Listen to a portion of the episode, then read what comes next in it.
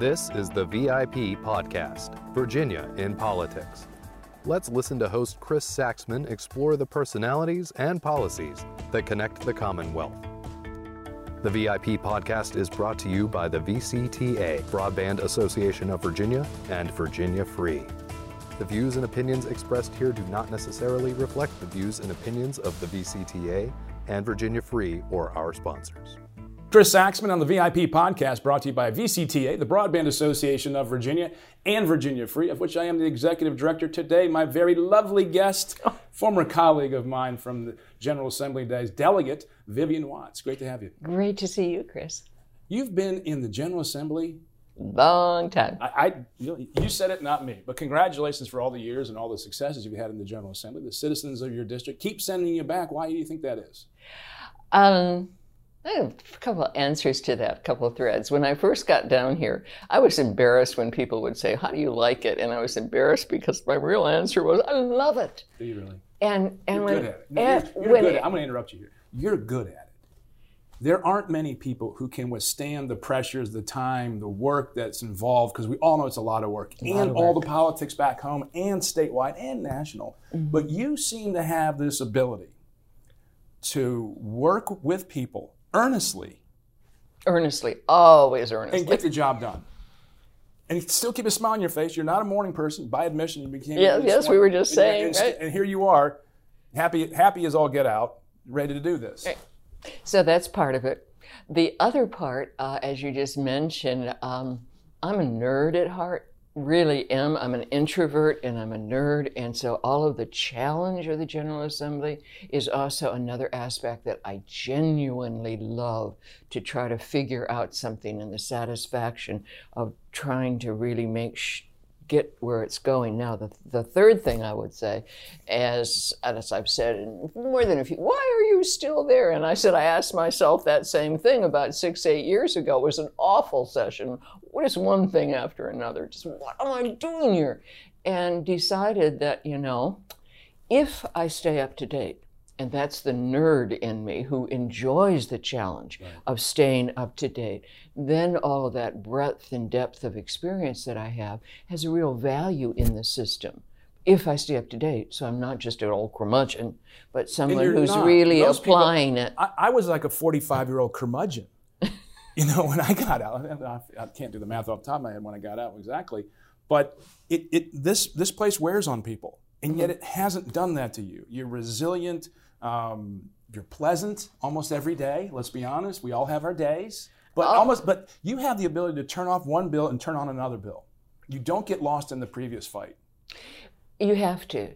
And I observed that uh, as a woman coming in when there were very few women and, and wending my way through that because I had four years of service, then into the cabinet for a total of a 10 year You're break. before Secretary of Transportation Public Safety. That's right, dual secretariat.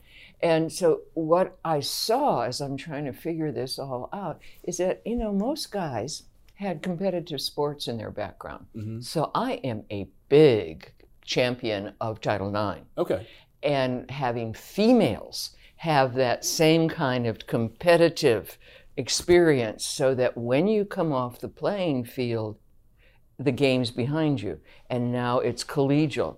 And I saw that again and again legislatively of how men handled that, whereas women tended to hold a grudge a little bit more. Okay. And it was just observing how the process really has to work in our short sessions. You cannot afford to get personal.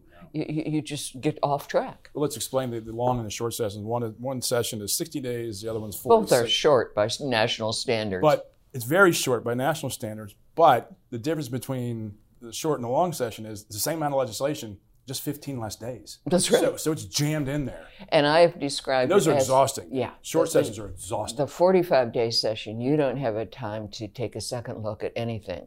So there's some bad stuff that moves its way forward, and there's some very good stuff that if you worked on it, Mm-hmm. had another meeting or two, uh, would really be something that needs to go. and the short session is always an election year, too. So it's, so it's, Uh-huh. it's not only super intense legislatively, it's extremely intense politically because as soon as you come out of short session, you're right into the primaries. Mm-hmm, This morning in the uh, Richmond Times Dispatch, the NAACP of uh, Virginia or yeah, Northern Virginia, was it Virginia NAACP came out in favor of having elections this year for the new Okay, maps. all what, right. what, what are your thoughts on having elections this year?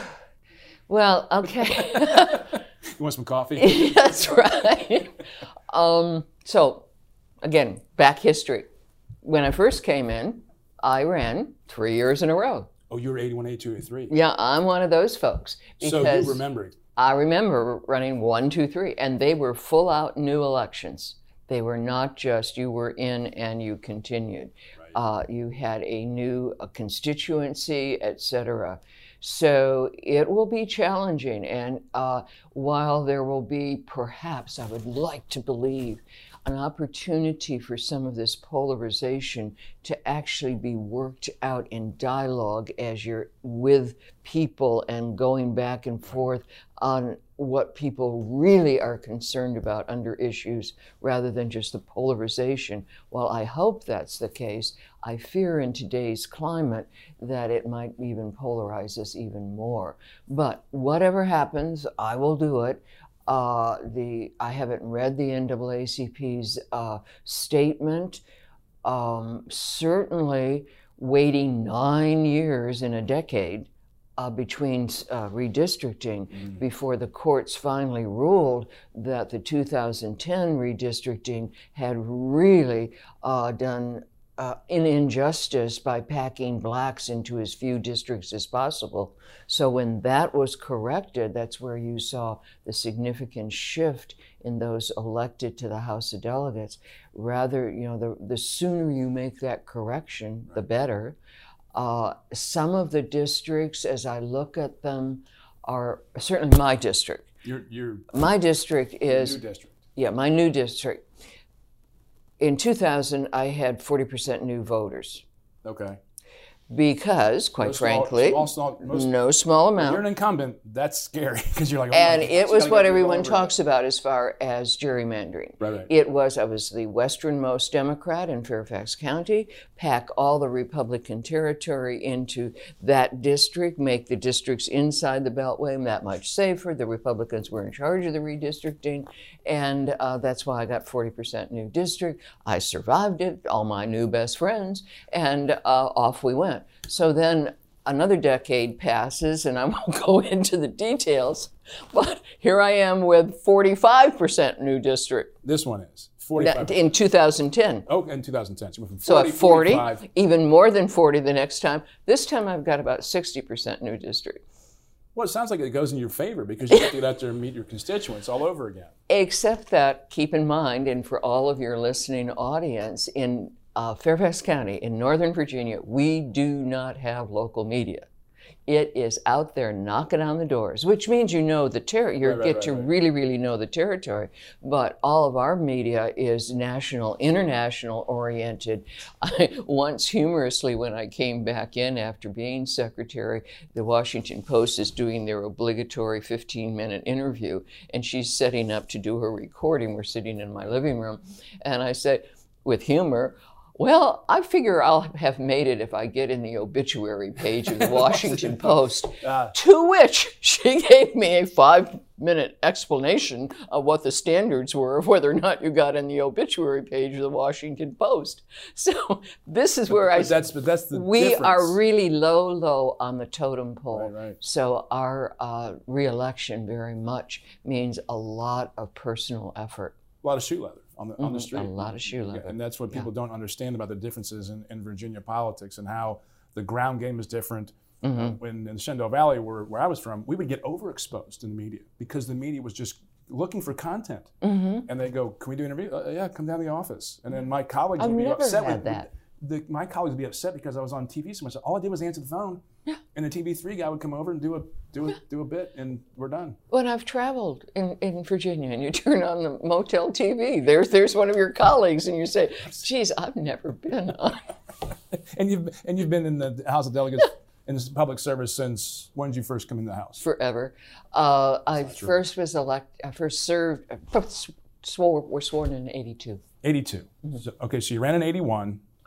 And then served in 82. two, ran so, in 82. So 40 years of service. Yeah. Continual And then- service, almost. Uh, Disruption for a year or two after you got a secretariat. no, I had four years at the secretariat, and I was out for six. I was Oh. directing the Fairfax uh, CASA program, which is Oh, a major uh, dealing with the worst cases of child abuse, Mm-hmm. neglect.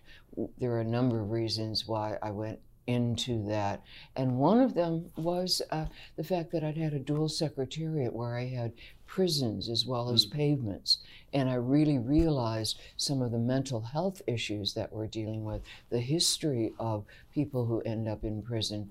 Uh, child abuse is no small part of that. Absolutely. So if I was going to do any kind of a balance for all of the prison space that I'd built, because it was on the beginning of the war on drugs and, and our prison populations were just skyrocketing. Right. If I was going to go back and do something preventative, that's where I had the best understanding.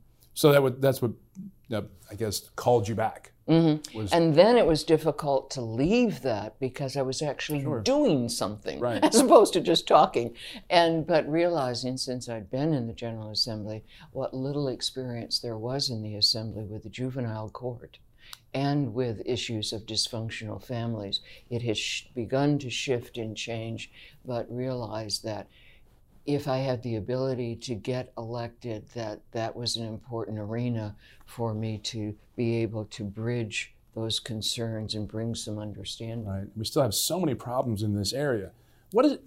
And, and given your experience uh, in the public, you know, public sector, private sector, uh, Because arena, and these- Chamber and of Commerce. Chamber of Commerce, and all, and all these areas. What direction are we heading in? Because you came in, you know, 81, 82. Um, things have changed politically, internet, social media, and we're still having these significant issues on mental health and family breakdown and prison populations. These these issues don't seem to be going away. They seem to be exacerbated over time. And um, is, is the ball is the snowball rolling downhill and picking up more snow in these very difficult social issues? And the reason why, if the camera had my kind of weird smile, I'm going to answer you, Chris, in vintage Vivian. This, this is me speaking. This is from the gut. this is from my gut. Now, the years that I was very active in my community, uh, again, I'm a numbers person at Yeah. heart, and the way in which I supported the efforts for schools and family services, et cetera, was to really get a handle on the budget.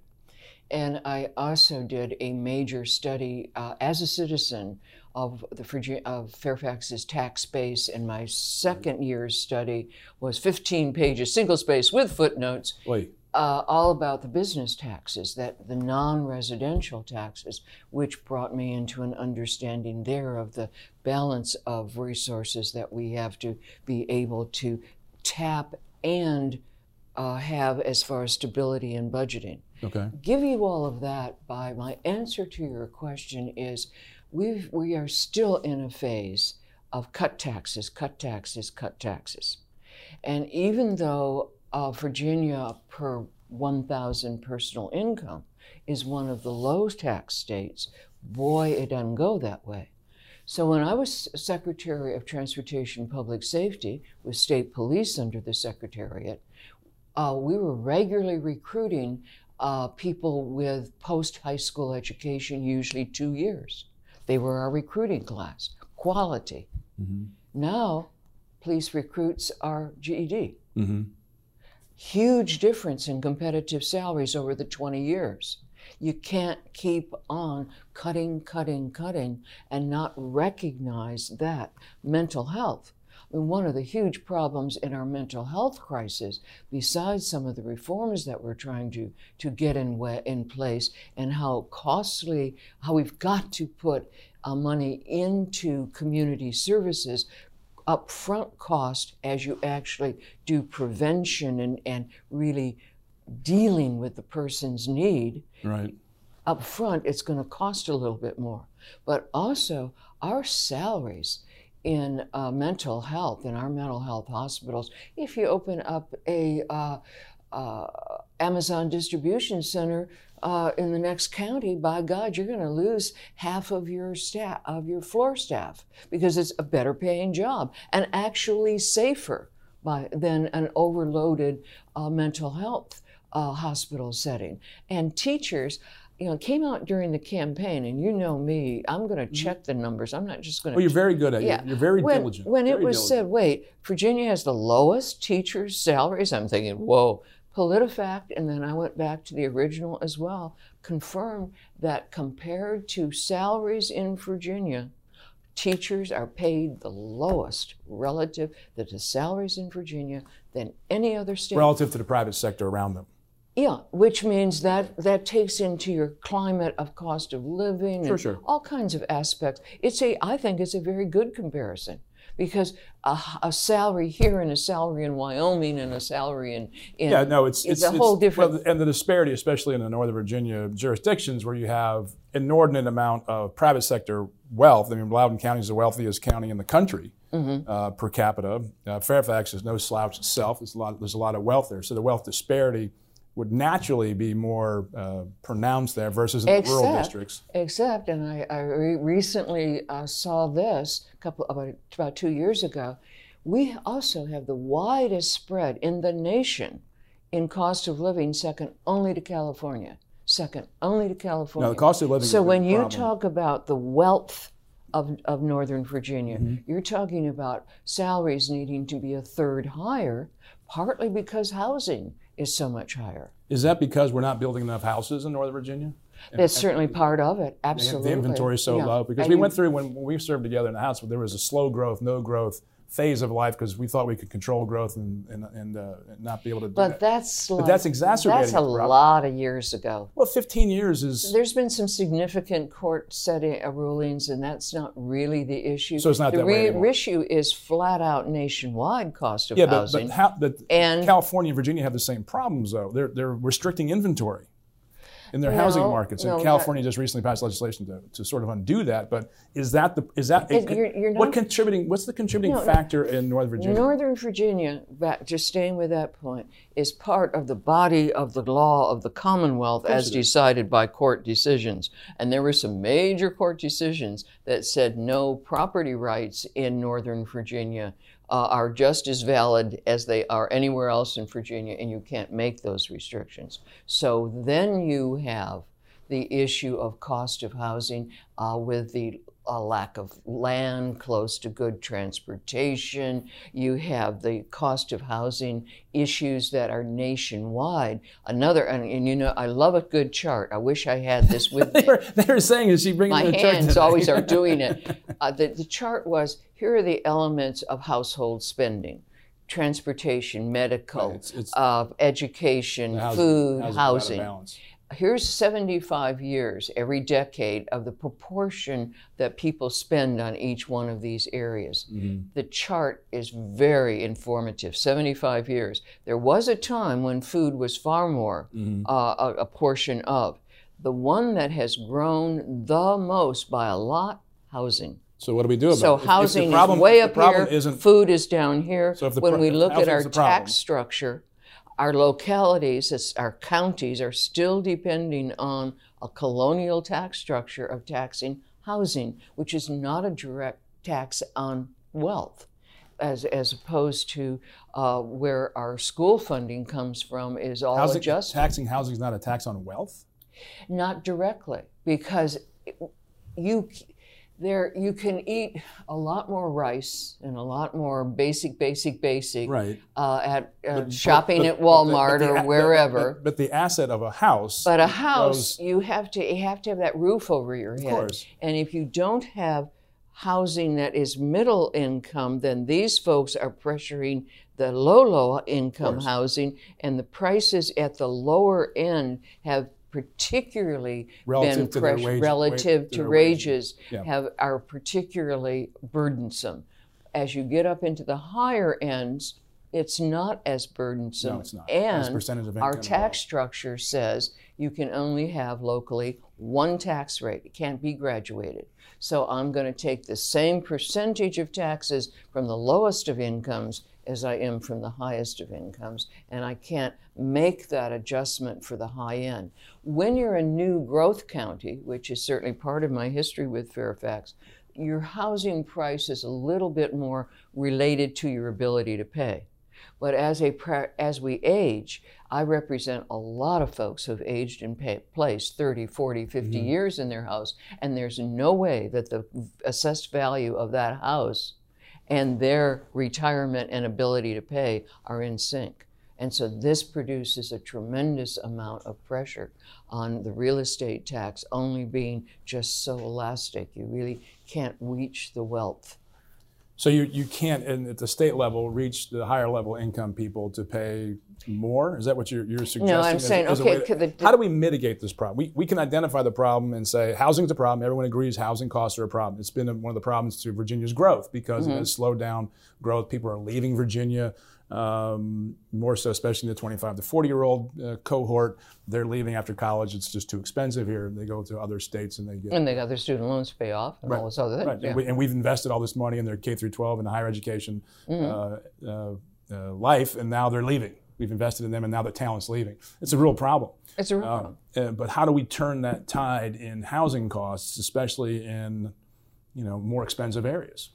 Um, I'm a great fan of something, talk about short session and something not making it all the way. I really like the approach, and I'm not going to use the right terminology, but a major tax credit program that is attached to a long-standing federal tax program to deal with low produ- producing and keeping in stock low income housing, not just producing low income housing, taking advantage of a tax credit, and then it resells and it goes out of the low income. The federal program, if we augmented it as was re- recommended by the, the housing study, you could have a significant difference both in new housing stock and renovation of housing stock so that you also are keeping housing in established neighborhoods, not just building it out in Loudoun. Right, which exacerbates your transportation yeah. Mm-hmm. stress. Yeah, all of those issues, and, and it makes your, your transportation investments that much more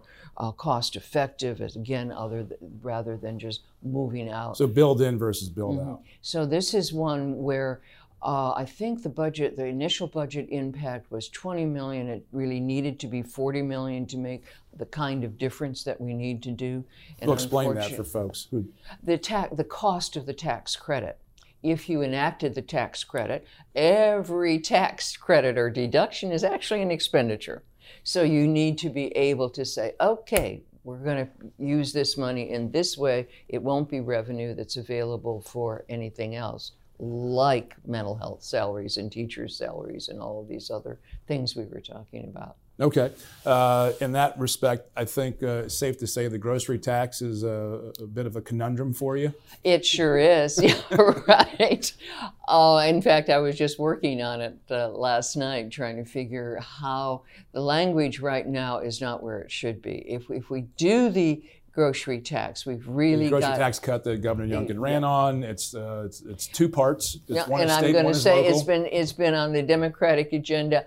Wow, I know. I remember Kaine when he was governor we talking about it. Yeah, Warner's been yeah, it's been, and we've always wanted to do it, which is why it's only the grocery tax is only two and a half percent. When we changed it a number of years ago, we would have loved to have taken it off in everything. I think I remember having but, that conversation, taken from the sales yeah, tax. To but the cost was was prohibitive.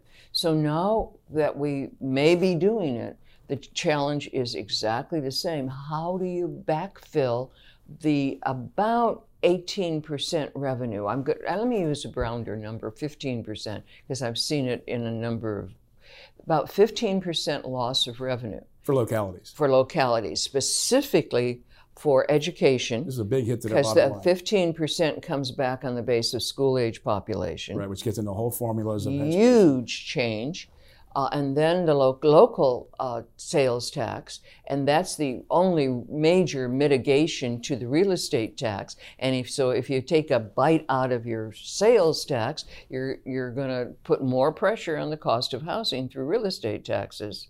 At some this, this gets into the whole.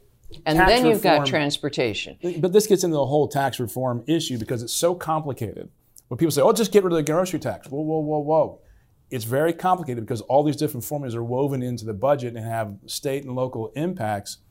is there a point at which we just have to say we need to hit the easy button and hit the uh, hit the um, simple button when it comes to taxation and just go and have it f- and just rip the whole thing out and start over again and say, look, if you had to do it over again, how would you do it? Oh, hey, hey, We've got I, B poll, we've got the car tax cut, we've got all these things. me personally, I could, I, I, I'd give me a half hour and, and, a, and a chalkboard, and I would, I would just throw it- I throw it in a bumper sticker for us. But we, we all, we all have a role to play in the General Assembly. The di- different personalities Right. and backgrounds and talents that come forward. And interestingly enough, when I first hit here, again, I'm a numbers person Right. at heart. You're a nerd. And I You're knew there was something nerd. wrong with the way f- uh, road funds were allocated, Mm-hmm. And my county wasn't. Well, I'm just going to put something in anyway. So I did, and now I've got this bill in, and I'm invited to a meeting about the state highway funding formula. And I'm thinking, I'm a freshman. I'm going to embarrass myself. I better read it. So I read the, the, the highway funding formula. So I go to the meeting. I'm the only one who's ever read the fi- highway funding formula.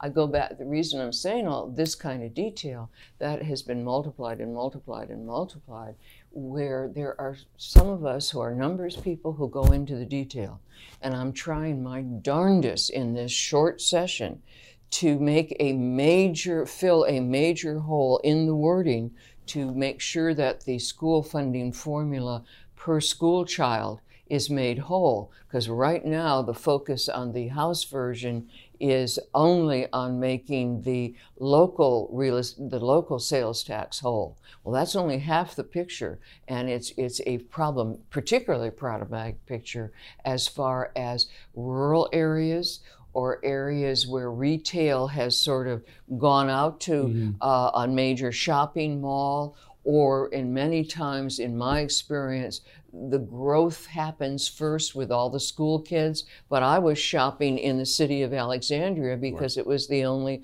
mall available. So, all of that, if you don't keep that factor of return on the basis of school age population, you are making a very major impact, and it's not even.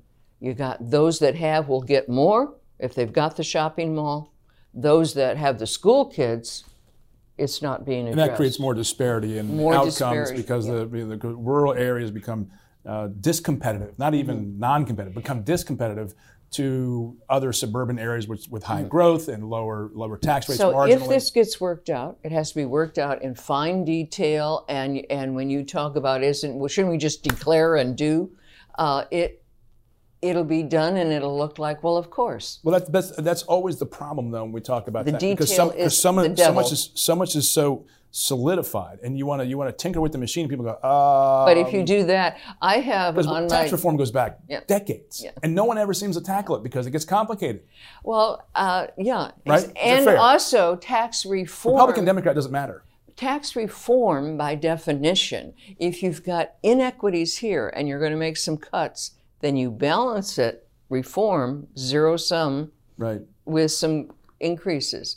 And especially in the last two decades, uh, I will use Grover Norquist, no tax pledge. He regards such reform as being a non starter. You do not raise taxes, you just cut. And you can't do reform. Well, can you? Well, because the, I think we get caught in this false dichotomy, this false uh, narrative that if you raise a tax rate here, that's raising taxes. If you lower it overall in the in the overall uh, revenue, because Mm-hmm. the, the, the the corollary to that was revenue neutrality.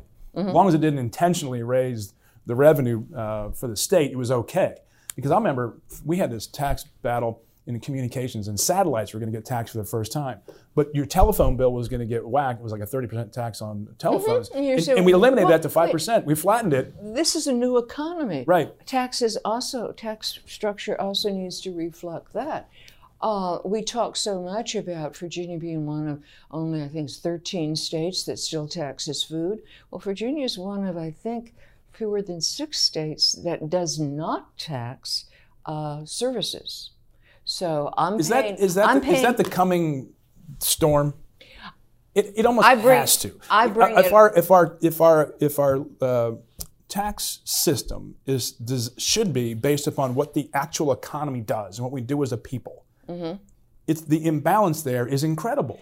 50 years ago, 1970s, the average household began paying more on services than they did on goods, and yet mm-hmm. we only tax Tax goods, goods. in Virginia, Right. and most every other state also is taxing services. So I'm paying taxes on the laundry soap, but not on taking something to the cleaners. And that, when we're talking about equity and ability to pay and, and the real kitchen table needs, Sure. well, not taxing food. I'm not taxing Walmart, but I'm also not taxing Wegmans. Right, right, right.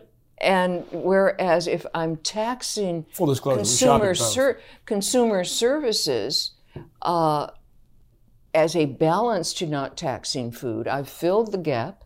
Schools are made whole, localities are made whole, transportation is made whole, and the tax system is that much fairer. So we should go. I mean, and, I've, I've long most- thought that we should go almost to all tax and states services do it. and just rebalance the thing Mm, Yeah. because we're out of balance. Our tax code in Virginia is a mid 19th century tax code, Yep. and we're almost at the end of the first quarter of the 21st century. Mm-hmm. We're 75 years out of balance. And I think that I think those disparities are showing in, in certain areas around the state and is becoming the incalcitrance of people to get through these difficult uh, seasons because we get trapped in 60 days and 46 days. And then someone says, well, we got to have tax reform. And they run on it. And we've had statewide candidates do this. And they come in and go, oh, we can't make it work. And that's one of the real downsides of a one term governor that you can promise anything, the bumper sticker, no car tax, Right, right. but you don't have to live with it.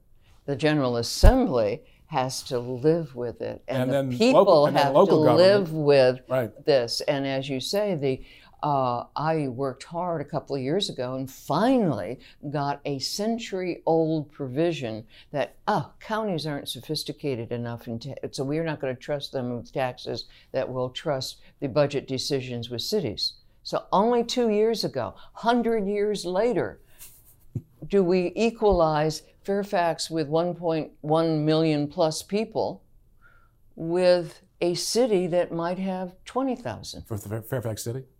Is that, was that the equalization? Uh, Fairfax City is probably 30,000, but Still, the but top, your the top, the 10 biggest jurisdictions in Virginia, six of them are counties. right.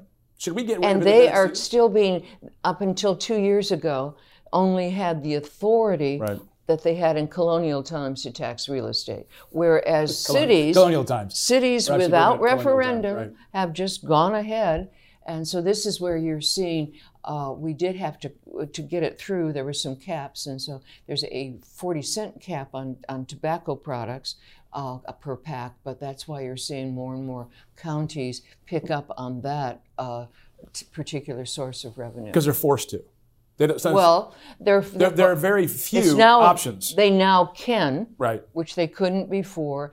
And for a number of them on some of our interstate routes, it's also they know that people are going through Virginia buying big source of buying uh, cigarettes as they head out to their home state. Right, right, right. So it becomes a source of revenue that is ref- not just on their own people. Which I mean, I could argue against every single tax. I can give you all the reasons why it's unfair. And this is a conclusion from my citizen days when I first started here. The challenge is to get a tax system that balances out those inequities, that makes sure that the demand for services, uh, the source of where the revenue is, the way it responds to the economy. So when the economy goes up and down in different ways, you have some resiliency. There's all kinds of things that should be part of our tax system, and we're pretty darn rigid and pretty outdated. Is it because we just go from election cycle to election cycle? We just kind of, and it just, it's just, to your point, and this is sort of the, the, the duality I, I see in, in, in Delegate Vivian Watts joining us today, is you have this exuberance, this earnestness to solve these problems, and you come back year after year and keep fighting the fight. You never get down. You've got a smile on your face. It's 8 o'clock in the morning. You're, you're ready to go to battle. You've got all your facts, charts, figures, whatever you want to do. You got, and still, it's so difficult to make change down here, but you never give up. Well, but Why I- is that? What is it Well, about no. Vivian Watts? When, when Tell you me about that. But Chris, when you said that, there is still the people, the introvert who. I have an excuse now that I'm a politician to There's talk no way to you're people. an introvert. I, I'm You're an animated. It's so I'm early in the morning and you're doing this. No, no, I'm an introvert, and so the politician now has an excuse to talk to people, and people are pretty darn interesting, particularly for we introverts who tend to listen more. So I'm out campaigning, really, really enjoying that. And yet here I am sitting, look, having spent a lot of time in a lot of different ways with the tax structure. And I know that I have just touched the third rail when I happen to mention that maybe we might tax taking something to the cleaners. Because this is where I can argue against every single tax, and I know that outside the full context of the reform we're talking about, any one of these things can be taken out of context against me, which is one reason why you don't talk about tax reform. And then along comes somebody, looks at the negative, oh God, the car tax, the way in which it's collected, awful. And so it became a way to win an election.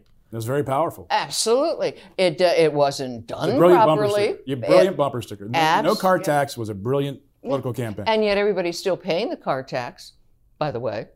so I, Right. it was a great way to get a. So this is it. Just is one of those things that unfortunately is used politically, and there's not enough serious effort at really looking at what we need to do. When I talk about consumer services, JLARC in 2012, which is now more than a decade ago, says you know you need to look at this. Virginia is one of the few states that doesn't, and therefore, our our real our retail sales tax collections are a smaller part of our budget. 70% of our budget comes from the income tax. And we don't have the breadth that we might uh, otherwise. But anyway, we're getting into a lot of details of that half hour this is, with a chalkboard that we for us. It's probably spend. mind-numbingly complex Oh yes, for people, but this is where this is where it happens. that's right. This is this these things matter, and you talked about you're able to make the connection between you know the disparity at the local level, the, the, the disconnect, the, the the difficulties we see socially when these things manifest themselves, and yet we don't seem to make the progress that we want to make. Right. And, and, and, and yet, Vivian Watts keeps coming down here and slugging away at this thing. Hopefully, I'll make a little difference. Well, that's the whole thing, right? That's all you can do. That's all you can do. Yeah. Vivian, it has been a pleasure. It's always been a pleasure to work with you. Absolutely. You've, uh, You you've too, been a ray of sunshine every time I've spoken to you. You never seem to be down, no matter how intense it gets in the General Assembly. And I can't uh, thank you enough and commend you enough for all your work and effort on behalf of the Commonwealth. And you're running again. I am running again. Absolutely. Yep. Pretty Yep. For some exciting. reason, I, Well, your able to keep going. And With your will. energy, I'm not surprised, and I Right. wouldn't be surprised at all to not see you back here. So thanks again, Vivian. Great. Thank you so it. much. Thanks for joining us on the VIP podcast, my friend, colleague, former colleague, and guest, Vivian Watts from Northern Virginia, Annandale. Yes. Annandale. Go Annandale Atoms, right? Yes. uh, Oh, good memory. There we yes. go. We had a cousin cousin that went there. Uh, Chris Saxman, the VIP podcast. Vivian Watts, she's a VIP for being on the VIP podcast. She's also a VIP. Anyway, but this is uh, Chris Saxman, the VIP podcast, brought to you by VCTA, the Broadband Association of Virginia, and Virginia Free. Thanks for joining us.